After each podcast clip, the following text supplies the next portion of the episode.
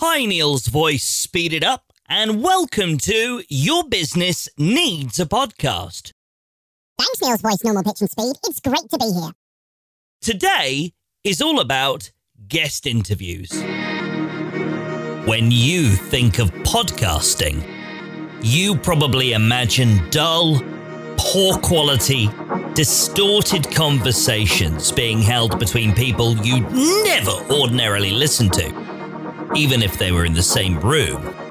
But there's another side to podcasting, and it might surprise you. I'm Neil from Podnose Productions, and it's my goal to help you ignore the static, edit out the misinformation, and learn the truth about how to make a noise in your space. This is Your Business Needs a Podcast. Episode 3 The Guest. My guess is if you've been thinking of starting a podcast, you're probably going to interview guests. I mean, it's the most common format that's used on all podcasts. Pretty much every podcaster is chatting with guests in some way. Even me. I'm chatting to guests on one of my podcasts. Oh, and I'm also chatting to a guest on here. Welcome once again, Neil's voice speeded up. Thanks again, Neil's voice, normal pitch and speed. If it's okay with you, I'd like to use you as a stooge for a bit that I want to do to demonstrate a point about podcasting. I'm sorry, Neil's voice, normal pitch and speed. Was that a question? So rude. But Neil's voice speeded up has a point. See, I did a boo boo, a fairly common one. I posed a statement almost like a question, and then I was surprised when my guest awkwardly responded with confusion. If you're going to be even a semi decent podcaster, this poses an issue of having something to edit.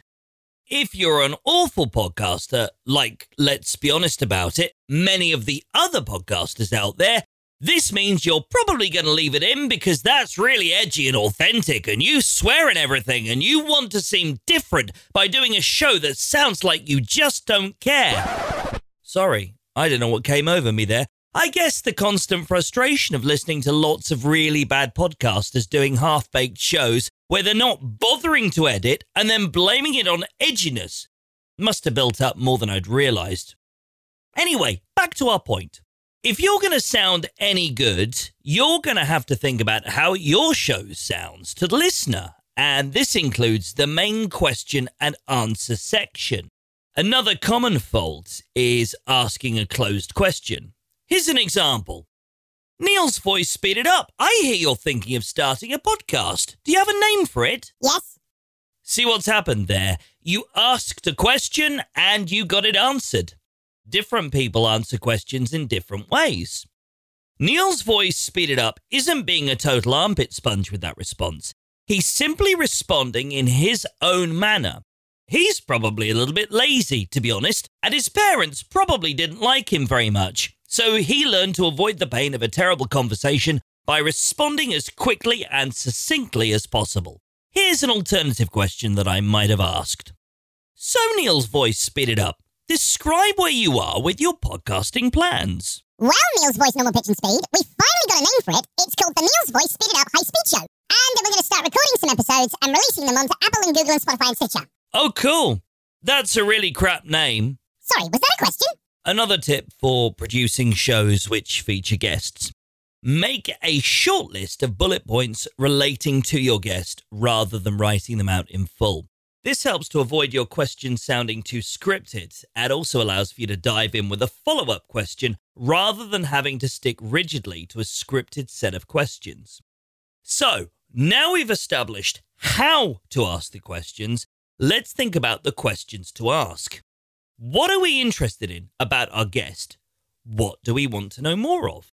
Think about the questions that you'd want to know the answers to if you were a listener to your own show. Remove yourself, take yourself away from the closeness. If you're a business insurance podcast, and I'm listening to you because I'm interested in finding out more about the world of business insurance, do I really want you asking questions of an HR company who are talking from the HR perspective. No, I want you to ask the questions I'm interested in knowing the answers to. So ask them. Don't pander to your guest plugging their business. Pander to your listener wanting value.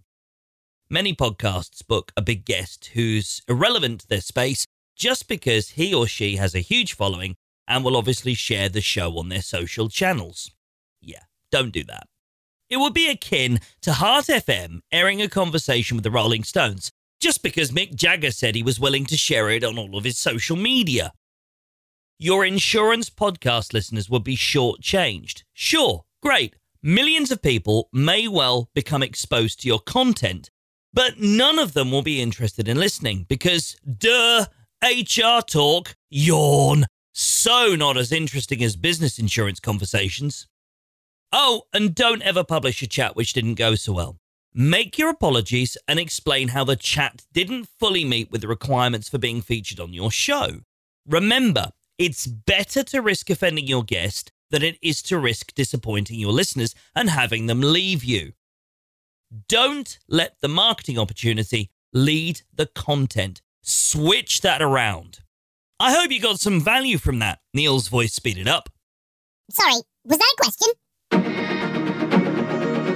Okay, Google, find me a surprising podcast of the day. Okay, here's the surprising podcast of the day.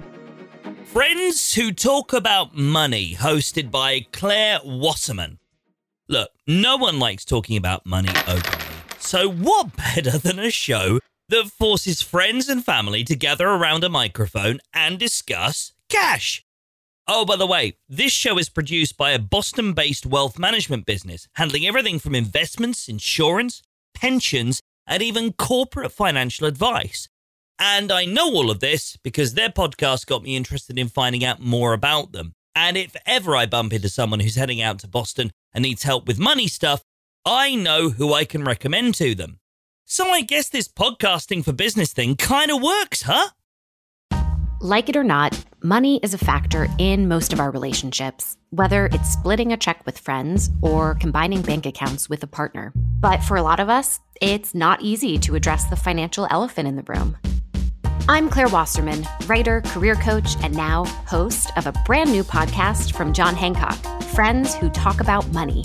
It's a show where we take on the money taboo and celebrate the power of financial conversations in all their honest, awkward, and inspirational glory. Each episode will bring friends, families, and couples together to have a heart to heart about dollars and cents, their goals and fears, habits and histories, and even their deep, dark secrets. And we'll get advice from the experts about how to make money matters a little less stressful. From couples navigating a career change to families figuring out finances, now you can eavesdrop on all the money conversations you've been avoiding and get the motivation you need to start talking. Find friends who talk about money wherever you get your podcast. The link in the notes. That's it for another episode. But it's okay. Episode 4 is coming, and in that one, we'll be covering editing. Yay! That thing that no podcaster seems to have a clue how to do. Until next time, see ya!